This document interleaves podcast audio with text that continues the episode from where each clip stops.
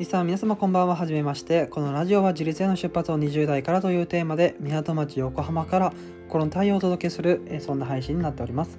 皆様が一つ新しい挑戦やチャレンジのきっかけなどを励みになれるよう努めさせていただきますので温かい心と耳で聞いていただけると幸いです。ということで1月22日金曜日ということになりまして皆様は自由なお時間お食事をしたりお酒を飲みながら暖房やこたつでぬくぬくしているんでしょう。あいいですね。まあ時にはですね息抜きしていないとやっていけないですし、えーまあ、本日金曜日ということもありますので、まあ、私自身も、えー甘え少し甘えてね、えー生活しようかなというふうに思います。まそれではあの本日私事になるんですけれども25回目の誕生日ということでいやーもう25歳か一言で早い、えーということですね。はい。嬉しい反面もう25歳になってしまったという不安と焦りを同時に感じるそんな日にもなっております。まあ言ってしまうとですね荒さの仲間入りということでこれからより一層勉強、えー行動発言もしっかりしないといけないですし、えーそれから恋愛もねいい方向に実るようこれからも頑張るしかないと思っております。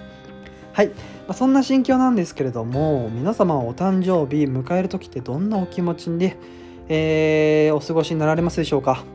まあね、ご家族、ご親戚、えーご友人の方、えー上司や同僚、後輩の方からいろんな形でお祝いがあると思うので幸せも感じられますが、まあ、誕生日迎えた後って何ですかねこう新年を迎えた後の感覚とすごく似ているなと、えー感じるんですよね。私だけですかね。はい、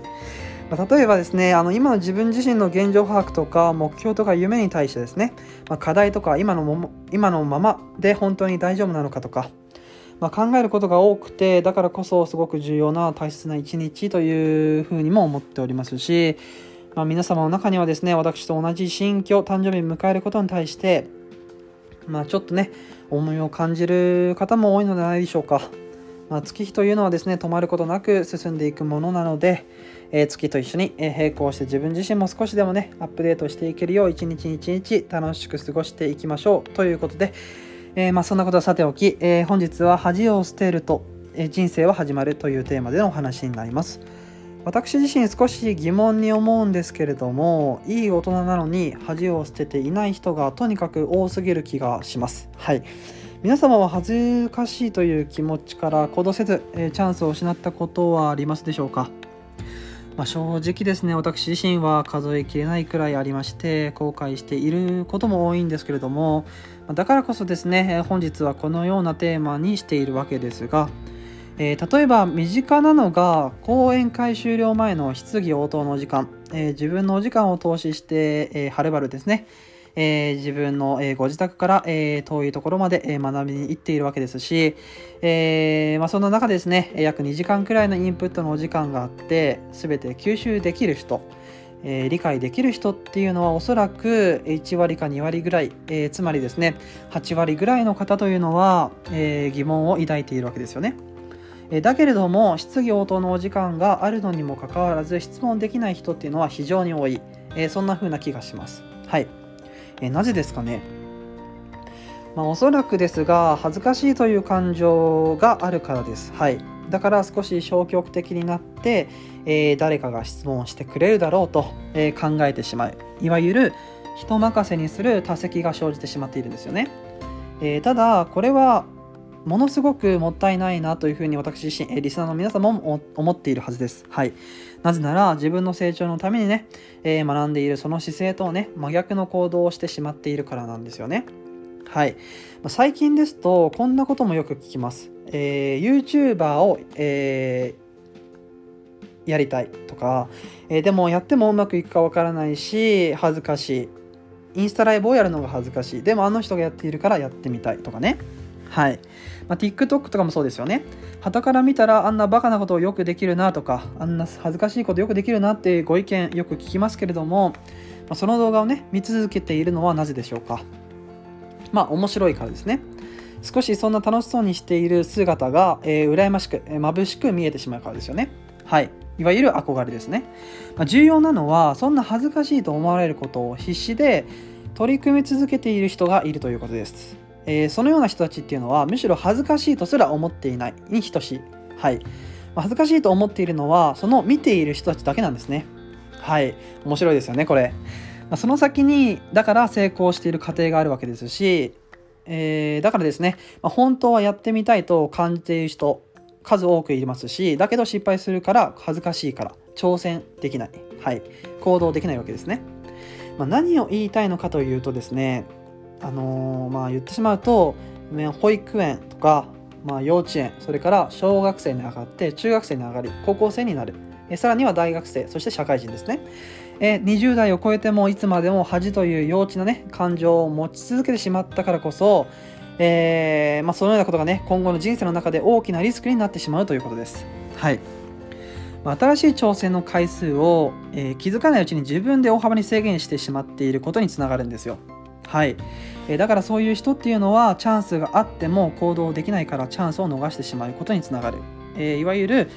え現状維持みたいなところもありますよね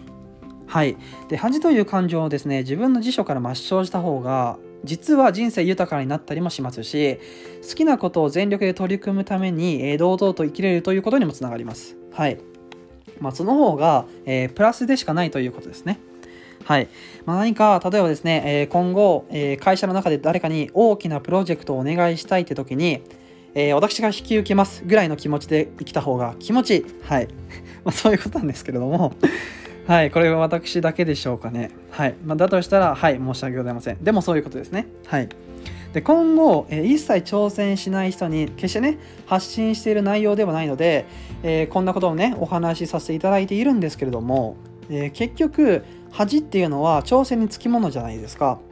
えだって失敗する確率の方が高いからなのでその挑戦が大きければ大きいほど、え世間からあとはご友人からとか、えー、まあ、お知り合いの方々がね、え、世の中から、え、笑われてしまうと。はい。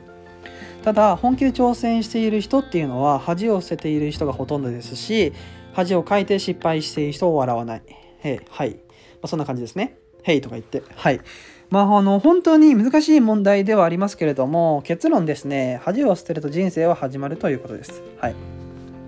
まあ、せっかくの人生ですからね、大恥かいて生きてみましょう。はい。その先には恥を知らないと自分、えー、恥を知らないね、自分と似た方々との出会いが多くなりますし、まあ、面白いことに恥を恐れていた自分が恥ずかしいって思えるようになります。はい。私自身も、えー、現在は、えー、そうですね。はい。えー、今後もですね、大恥かいてでもとにかく行動して発信して、えー、今後で会社経営がうまくいかなくても倒産したらすぐにですね、えー、すぐさま1から100まで皆様に伝えようと思います。はい。成功したお話よりも失敗したお話の方が私もどうやって失敗したんだろうと学べますし、まあ、興味があると思いますし需要があると思います。はい。えまあ、なので、まあ、楽しみにしていただけたらと思います。はい。まあ、最悪ね、味をかいて生活できなくなってしまう、え仕事がしづらくなってしまうって言った場合には、え別のコミュニティに行けばいいだけです。別の環境に行けばいいだけですね。はい。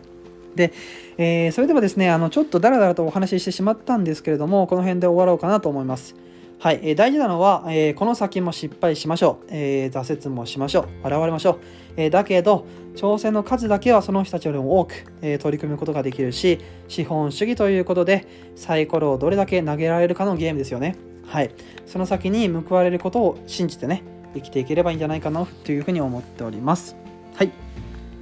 まそれではね、あの明日も皆様が素敵な一日を過ごせることを願いにて、これにて失礼いたします。それではまた。